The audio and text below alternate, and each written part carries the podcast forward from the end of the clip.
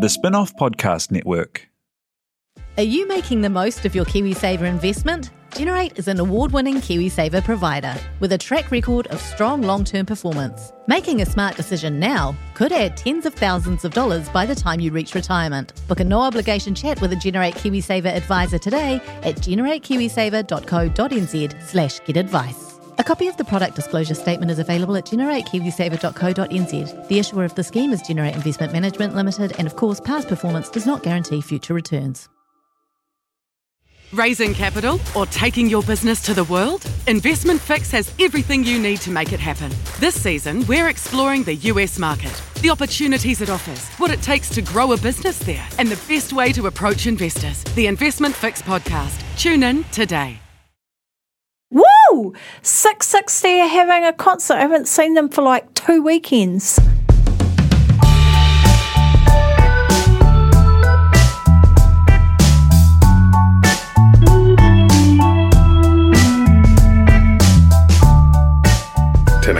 Koutou. This is Gone by Lunchtime. It's Wednesday, April 28, a special Pink Moon edition of our podcast. My name is Toby Manhire, haere mai Annabelle Lee Mather. Tēnā koe, tēnā korua.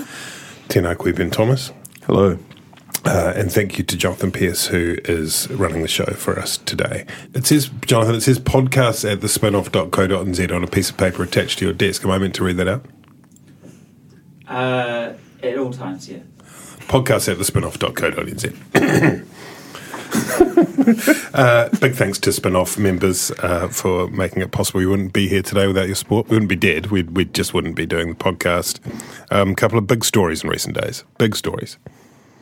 We've had the health reforms announced, and we've had a, the kind of rare sight of a foreign policy uh, story in the big headlines. Uh, we'll get onto those in a minute, but there is one story that towers above all the other stories this week, and that is, of course, uh, the site of open warfare, bloodthirsty, vicious, untrammeled, ruthless warfare between Jacinda Ardern and Selena Gomez Ben. This is incredible. This is the greatest celebrity beef that we have seen in the 21st century so far. Selena Gomez came after our Prime Minister, the Queen of Five Million. she, said, she said, You've helped New Zealand fight COVID 19 domestically. Now we need your help globally to ensure everyone can access the vaccine. Oh! She. She did not. she she she she took the 24 in bus mm-hmm. to Sandringham, but she got off at trouble because Jacinda Ardern, the most powerful woman in the world, mm. copyright Madeleine Chapman, mm-hmm. came back on her as mm-hmm. as Newshub, which is basically the world star hip hop of New Zealand political reporting, said Prime Minister Jacinda Ardern fires back at Selena Gomez over COVID nineteen tweet. Can we get a few few bars of this in? Can you give me a beat, Toby? okay, Jonathan, can you put something over Toby in the final mix? Oh. No, keep going.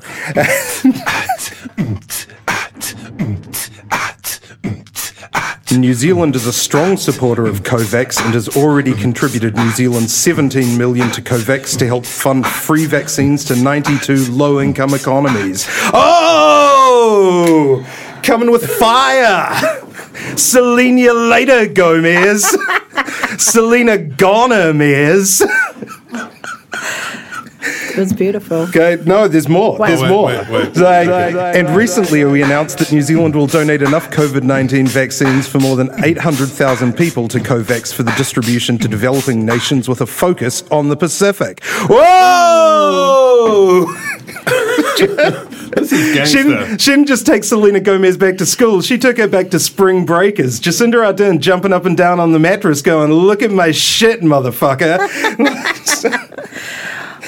uh, okay, finally. New Zealand is committed to equitable access to safe and effective vaccines globally. Globally. Calling it, calling it. Ashley Bloomfield is having a 1 p.m. press conference because we have a new COVID fatality. It's up by one child star. It's over. She's already dead. Stop recording. There's nothing else we can add to. I, I feel like we, we should just, sign off now because there. that was just gold. Yeah, I mean the uh, so serious is the damage that has been wrought that uh, Andrew Little had to announce a massive overhaul of the health system to deal with the corpse of um, to deal with the corpse. The, the the the health reform. I don't know. I don't. I feel. I feel like everything else now seems trivial after we've covered off that major issue, Annabelle. But Same. there was. It's true to be said that there was a health reform announced in recent days by Andrew Little, I heard about that. part of it was that there are currently 20 DHBs. There was a big review conducted by Heather Simpson in which she said we should have fewer DHBs. I think she said eight or eight or ten, six, 10 or six, something. six to eight or Six- something. six- it was a 60. strange number. Fewer, fewer than the current number. And Andrew Little liked that idea so much, he went even further, and now there are going to be no DHBs at all. They're all going to be gone. There's going to be a single health agency. Health New Zealand, I think they're calling it provisionally, like a national health service, and um, Māori Health Authority. Although, with some real teeth, it seems like, um, as opposed to being a kind of little nice to have on the side thing. What did you make of it all? Well, I think, you know, all of us on this podcast have been critical of the government at times that they haven't been audacious enough in their leadership. So it's nice to see them doing something big and bold.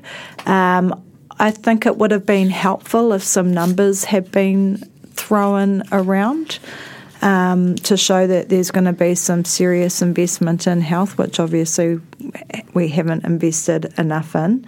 Um, The I budget's going to be interesting, isn't it, to see whether there's some, some proper cash Yeah. being thrown at it. there's been, you know, criticism that it lacks detail, but as Little has said, in terms of the Maori Health Authority, it's be, it's being co-designed, and um, and that process is still underway, which I think is a, a reasonable response. I think that. Um, I mean, it's exciting to think that um, Māori might have a bit of tino rangatiratanga over their health. I'm interested to see, I mean, you can see how it's going to work in terms of primary health care. I'm interested to see what happens in terms of things like Pharmac and um, what happens when you end up being admitted to hospital and those sorts of things. But interesting times. There was uh, it was one of those. The response was quite overwhelmingly positive. There were certainly some some some detractors, um, but more positive than I might have than I expected. And a lot of it, been a lot of the commentary ended with, as Annabelle hinted, but the devil is in the detail, or that remain. You know, there is there is a lot of that remains to be seen. The devil is in the detail, Ben Thomas. Yeah, and anytime you're talking about a reform as big as shaking up the entire health sector, obviously there's lots of scope for things to go wrong. On the other hand, the direction of travel is good. Um, the idea with DHBs and their forerunners was that uh, you had local control. You, you were responsive to the community. You love local E- democracy. even going as far, yeah, in, under the Helen Clark government, as you know, where DHBs themselves were sort of established, hmm. having democratically elected boards. Hmm. Now, anyone who's voted in DHB elections knows that's just a complete sham. You get a wall of you know indistinguishable names. You vote for a couple who have doctor next to them. You rank the one person you've heard of last out of 30 using the Nerd STV voting system.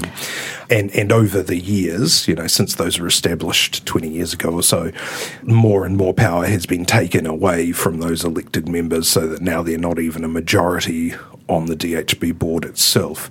And the idea of splitting it into regions, which, uh, well, you know, all of these little contestable 20 different boards that came from the, the national government earlier. And the idea there was, in keeping with the 90s national sort of ideology, that all of these DHBs would be ruthlessly honed by fierce competition. Good ideas would be exported from one district health board across the country. What we heard from the minister during his announcement was that instead, what we seem to have is sort of pockets of dysfunction that can't be reached by best practice uh, because of this lack of centralisation. It leads to a lot of duplication in terms of things like, um, you know, services, procurement, planning. asset management. So, a, a very good step. Um, there, there, are a few things that can be improved by centralising them with central government. District health boards are one, and local government is another.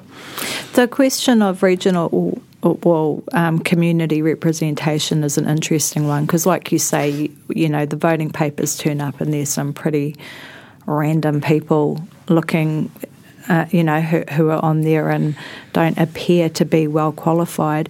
But then, having said that, you get people like Jacoby Poulain in the Hawke's Bay, who took a really principled approach over the Oranga Tamariki issue of uplifting um, newborn babies from the maternity suite. So, how you strike the balance between making sure that the community does have a voice about the issues that matter to them. I wonder in part whether interesting whether the in the slipstream of the COVID response, where people saw the Ministry of Health, which is not the same thing as Health New Zealand as a national health service, but uh, is a sort of mostly centralised response, responding quite quickly and effectively, made this more palatable as an idea because it does still leave the threat that you both touched on of a kind of centralised Wellington, mm. at worst, bureaucracy who may or may not be in touch with the realities of mm. health provision in corners of the country that aren't immediately in their sightline. Mm. But, you know, in the same way that we don't need a Starship hospital in every city in New Zealand, and certainly not in every town in New Zealand, because sick children, you know, are uplifted and taken to Starship in Auckland, we don't need replication of services across the country. Um, you know, you, you, can have, you know, whatever, whatever you might call them, centres of excellence in different hospitals. Um, you know, New Zealand is a small country, and we don't need to have this this sort of level of redundancy, which also means that if you're not in one of the areas that you know has specialist services, you're really on the outer, which is what they call you know the postcode lottery. Mm. This shows up in a lot of cases. Um, mental health is one that used to get a lot of uh, coverage.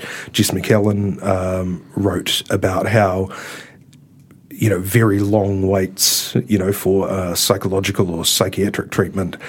Um, would basically be reset to zero if you moved into a new district health board area. Now, if you're in Wellington, if you have serious mental health issues, you're, you're probably going to be moving around quite a lot. Most people in Auckland are moving around quite a lot.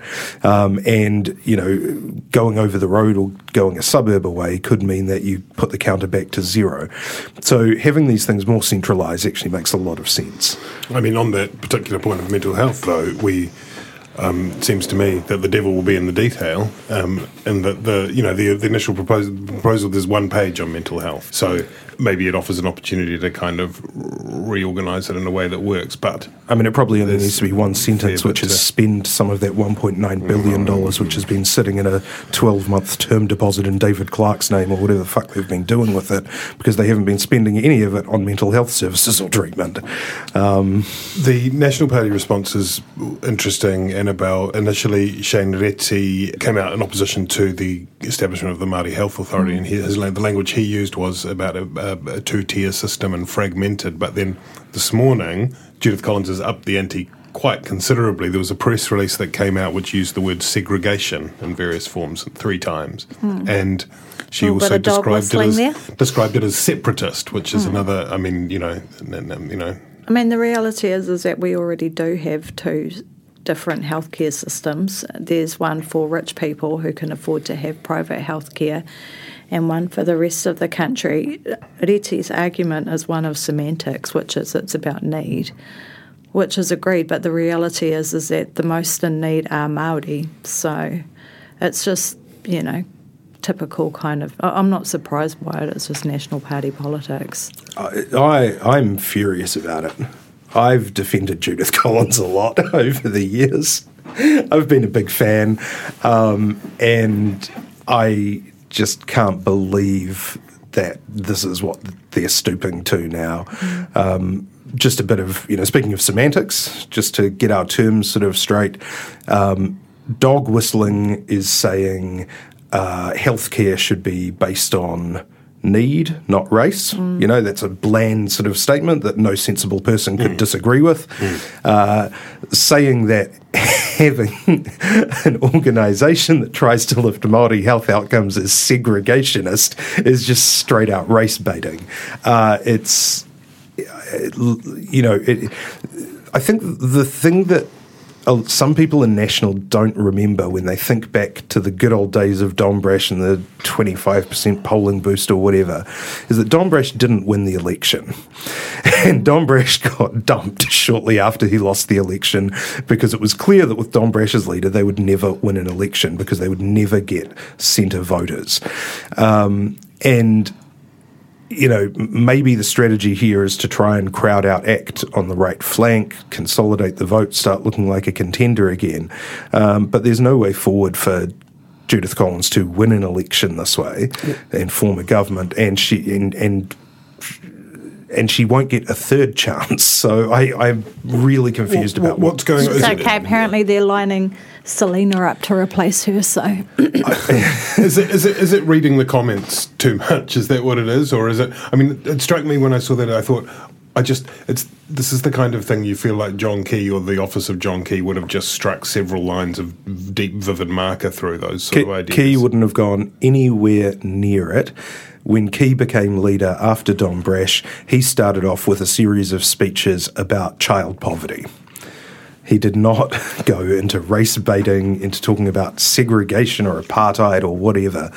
Um, the, and it's I, interesting. I, I think in New Zealand politics, since Orewa, you know, because of the sort of tradition of Winston Peters going up in the poll when he race baits, and then the Orewa stands out as the sort of signal example.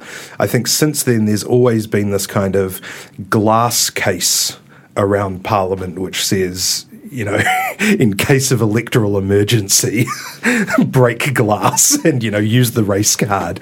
And I, I, I think its effectiveness has been overestimated uh, by people who remember that brief sugar rush hit that Don Brash got. It is something that Labour flirted with in opposition. Phil Goff actually did a, a, a sort of one law for all speech very early on in his time as uh, there was also a Chinese sounding names moment. Then there was the Chinese sounding names. Uh, which is slightly different because it's based on immigration rather than um, indigenous peoples. But you know, it's something that oppositions will often sort of veer towards before thinking a bit better of it. Collins has played chicken with a bad idea, and she's smashed right into it. Um, and whatever the immediate consequences, uh, the the outlook for the next two years for going down that path is not good. is this because? Do you think she's saying it because of because she's under pressure in terms of her leadership with the threat of Luxon and That, that's that's the only thing that I can think of. Um, she is a smart enough politician to know that there is no basis for what she's saying, saying that. Um, so saying that ta- targeting Māori healthcare is some kind of separatism or outside the bound.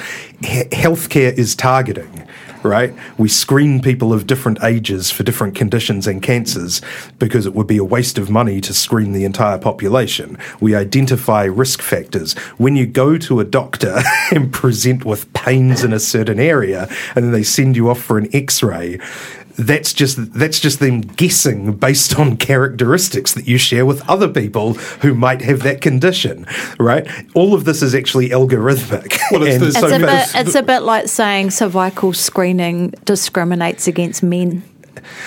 Well, I, I- I think even more so, it's like saying that. Um, you know, prostate exam. You know, prostate exams for for what the over, 55 or over whatever it is, 55s whatever it is, yeah, yeah. uh, discriminates against 20 year old the youngsters. Well, I mean, in, in a way it does because it's they the- get a different treatment. I but mean- there's, I mean, what but you're what you're looking at is identifying risk factors. What you're describing sounds quite a lot like something called the social investment approach, Ex- which, exactly. which, you know, which of Yeah. course we talked about John but that was Bill English's like, sort of, you know, big passion in politics. And again, it did cross my mind. I wonder what Bill English would, would make of this. You know, segregation. it, it, it's just it's incoherent. It's nonsensical. This is why Brash failed with it because there's actually nothing behind it, and it will fail for Collins as well. And we can only hope that she she just like with her her brush with being a devout and open proselytizing Christian last year during the campaign, she wakes up next week and just sort of acts like it never happened or it was a bad dream. Um, briefly before we move on from that, it's sort of stark focus, particularly given there's some really interesting and seems to me constructive work that is happening from two MPs, particular Erica Stanford and Nicola Willis. Stanford on migrants in New Zealand and the realities they face in terms of what it seems very often an inconsistent, incoherent, and unfair uh, rules. And then Nicola Willis is looking at in terms of the motel usage as this proxy for emergency housing and the reality of the living conditions in, in those circumstances. And they're, they're tricky ones because they absolutely do not demand very easy headlines, but it's it's it's important and real opposition work. Yeah, that's right. The National has done best by just being a boring, normal opposition, pulling on the loose threads of the government's program, finding the inevitable problems. You know, the government is dealing with a lot of complex issues right now, and there will be mistakes and there will be problems. And then you can make an argument that there are more than there should be. You know, it, Nicola Willis, well, Nicola Willis actually got I think, quite unfairly attacked by Marama Davidson when she first raised issues with sort of concentrations of vulnerable people in emergency housing. And Marama Davidson came out yesterday and said, "Oh, actually, actually, maybe these places are not a great environment for kids to be, and for, and they are causing some some spillover effects, which which is." Inevitable when you concentrate a lot of people with high and complex needs together, which particularly, you know, former rough sleepers are, people with mental health issues, people with addiction issues. Um, and again, yeah, it doesn't demand, it, it doesn't, it, it's not amenable to easy answers, but for a long time the government seemed basically completely unaware that there was even a problem. Ready to rediscover the joys of cycling? With over 300 kilometres of cycle paths across Tamaki Makaurau, jumping on your bike and going for a ride is such a fun way to discover the city from a different perspective. Cycling is getting more and more popular across Auckland, so now's a great time to join the hype and give cycling a go. Head to at.govt forward slash cycling to find your nearest cycleway today. Skinny are helping you show how smart you are with the 1Q quiz, an all new, super challenging, and super quick daily quiz built by the spin off. Every Monday, Skinny are giving you the chance to prove you're smart with the Skinny Extra Credit question. Get it right, and you'll get the chance to score yourself some Skinny Extra mobile credit so you can text, call, or even video call your group chat and gloat about how big your brain is. T's and C's apply. The other big story of the week was Nanaia Mahuta, the foreign minister, and her response to China or New Zealand's position on China, which is one that is under some tension and scrutiny as under Xi Jinping, China becomes, in the words of Nanaia Mahuta, uh, more assertive and punitive in the region. Mahuta gave a speech to the China Council, um, and that was the thrust of the speech, which was framed around the Taniwha and the dragon or uh, He Taniwha He Tipua, mm. and um, which I thought was a new thing, but um, as Annabelle's going to tell me in a second, wasn't a new thing, um, a new framing, although it might make a fantastic children's book or Great $500 million Amazon TV show. Yeah. Um, that was the thrust of the speech, but then in some questions subsequently, in response to a question from the spin off's Justin Giovannetti, in fact, um, Mahuta answered a slightly different question and repudiated suggestions that New Zealand was somehow stepping away from the Five Eyes alliance, uh, which is, of course, primarily a security and intelligence alliance, and was somehow uh, betraying the its its allies in that group. She made it clear that New Zealand had an independent foreign policy, became a little bit of a muddle. There was a lot of quite bilious commentary in the UK and Australia suggesting that the, the woke Ardern administration had abandoned its Western allies and was allowing China to get away with things. Annabelle, The Mahuta doctrine, if there is such a thing, she's still relatively early into her term as foreign minister, is predicated, as she's made clear in a couple of speeches now, um, very much uh, on Māoritanga, on Manaakitanga and Te Tiriti values. Part of the tension comes up, of course, in relation to the the indigenous people of Xinjiang and the, the Uyghurs, and the extent to which she, she is willing to challenge China on those human rights questions, some of which she articulated in that speech. How do you rank her performance so far? I think she's done a good job, and I think that you know the, the reference to Taniwha and Dragon that was actually something that Pita Sharples used back in, in 2013, and I hmm. think that you know um, countries like China would you know, understand a culturally nuanced response like that, and there is value that she brings to the table in terms of how you communicate and, and negotiate with, with people of colour. I think in the UK they've described us as selling our souls to China, and, and there is absolutely an element of truth in that we have because basically our economy is completely geared up around. Um, dairy, and they're the ones who want it. I, I have to say, um, without a doubt, there's obviously huge concerns about human rights abuses in China. Having said that, um, you know, Australia and the UK and the US aren't exactly shining bastions of of um, of of of how you treat people. I mean, look at the Indigenous experience in Australia, where they still have worse outcomes in every barrel you look in, um, the way people are being treated on Manus Island, Christmas Island. Obviously, it's not the same scale of what's happening to the Uyghurs and so on, but it's still appalling. Um, the UK, huge producers of weapons, the US, I mean, we all know what's going on in the US. So I think they've got a little bit of a, a cheek to be calling us out over that. But the other thing, too, is actually th- those guys have completely neglected their relationships with the Pacific. And as a result, we're seeing more and more of the Chinese influence because when the Chinese put money into the Pacific, mm. it comes with seemingly no strings attached, but it's not that kind of pol- paternalistic colonial approach to investment that New Zealand used to love to do. And um, and so as a result, you know, they're now worried China's growing influence all of that going on. But I mean, they need to pony up. Like, put some poot there where your mouth is. And the same with New Zealand. When Brexit happened, they should have been the UK should have been negotiating a free trade deal with us.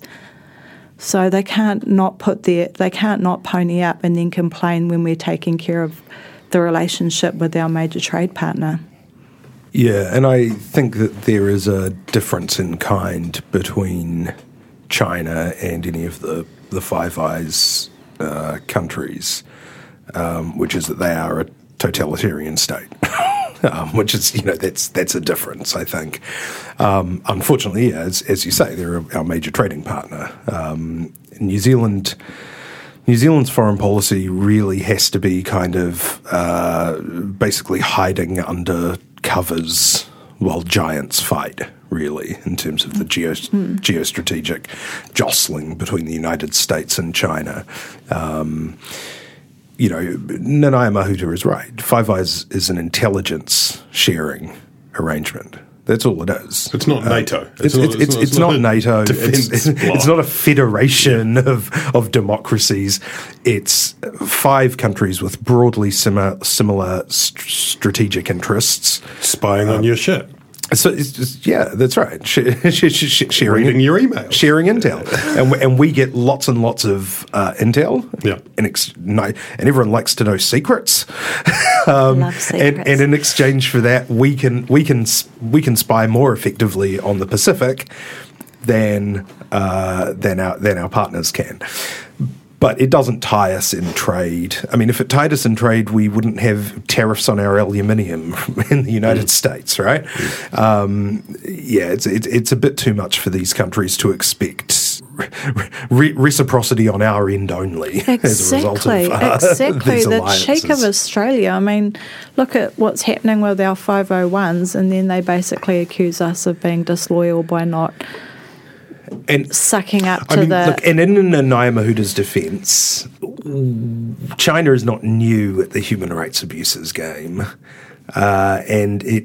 It, it's never really brought up that directly. You know, Helen Clark would always say, "Oh no, we strongly addressed it Raised in my it. private Yeah, yeah, meeting." yeah, Yeah, yeah, but but it, it does, I think it does become a little bit Russell sharper. Russell Russell uh, Norman never got his flag back. I mean, there's just been a succession of indignities for the New Zealand polity. Gerry never got his pandas. I mean, you know, what about that? I mean, to be fair to, to you know, the Australian foreign minister when they met didn't condemn. She was quite dipl- diplomatic about it and said that you know the New Zealand and Australia were very much on the same page. Um, the I guess the question really for New Zealand's foreign policy more broadly is that it is a bit of a high wire act to try and, as you say, to mix a metaphor, Ben, to keep your head down behind the rock while the the, the, the, the salvos go back and forth. But at some point, is New Zealand going to have to take a side? And that's the, the pressure. The pressure is on about whether or not New, that's sustainable. And the other thing that mostly went unremarked, and again is not totally new, but Nanaia Mahuta did say in that very speech that New Zealand businesses, New Zealand exporters needed to make sure all their eggs went in one basket. So it's it's a real thing, right? That mm. that at some point we can't have that level of trade dependence on one country that is, again, to repeat her words, becoming more, and we know what it means, assertive in the region. We just can't afford to because it's screwing our environment. Dairy is screwing our environment, and ultimately it's taxpayers that have to clean up the water and all of that stuff. So, yeah. Did you want to address the other Nanaia Mahuta project, Ben Thomas, which is the review The of local abolition government? of local Your other government. Passion. Your other passion. the, the her legacy project, um, which is a review into local government. And during her speech, she said, "Some people might ask if local government isn't responsible for three waters and isn't responsible for resource consenting. What is it for?" And temporarily, I allowed myself to dream that she was about to say she was putting a kibosh on the whole thing. Um, but instead, it was just a review. Um, and uh, I am hopeful that the reviewers will sort of come up with a, a list of busy work for local cranks to get onto. You know, uh, library redecorations, uh, annual fishing competitions, uh, a parade, maybe a parade, Lovely parade. town town pet beauty contest. Maybe she'll I- be like Andrew Little. Maybe the, the, the review will happen and the findings will be look, we should only have like eight councils. And then Nanaia will be like, nah. Just say too We'll just have none. Yeah. And then a big fat Māori council on the side. The Department of Parks and Search. That is actually one interesting thing is that uh, both both of those announcements talked about you know co-design with uh, Maori. Um, the, the, this is the health one and the local government one. On the the web page where they were talking about the review, the review set out very clearly um, how it would proceed, sort of based on the cabinet circular about, um, you know, Te Tiriti consistent policy design, which is a, a circular that went around a couple of years ago, I think, to to all departments and ministers, uh, and gets adhered to to varying degrees, I think, depending on who's doing it. Um, but Mahuta has has set out very clear principles for engaging with the treaty partner on the, the design. Um, she's really, I, I think, uh, Three Waters was a similar one where I think she's setting in, uh, she's setting a very high standard for consultation you know, what we used to call consultation, but is actually veering into co-design uh, with the treaty partner. And two of the four principles for the review were about the treaty relationship, uh, because in the, in the past, I think people have sort of focused, I think, a bit too much on this sort of, you know, do we want Māori wards? Do we not want Māori wards? I mean, adding extra useless elected officials to the current useless elected officials on councils isn't going to change much. Um, what really changes is the engagement at every level with, you know, groups who are sort of intrinsically linked to the natural resources in the surrounding area.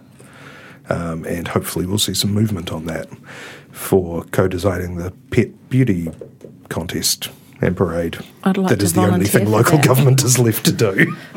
They'll be judged by Selena Gomez if everything works out as planned. I mean, Selena's been through a lot. she still loves Justin. It is Justin, eh, Bieber? You know, like there's a lot. S- sleeping with the fishes, Gomez, after Jacinda's finished with her. this is gone by lunchtime.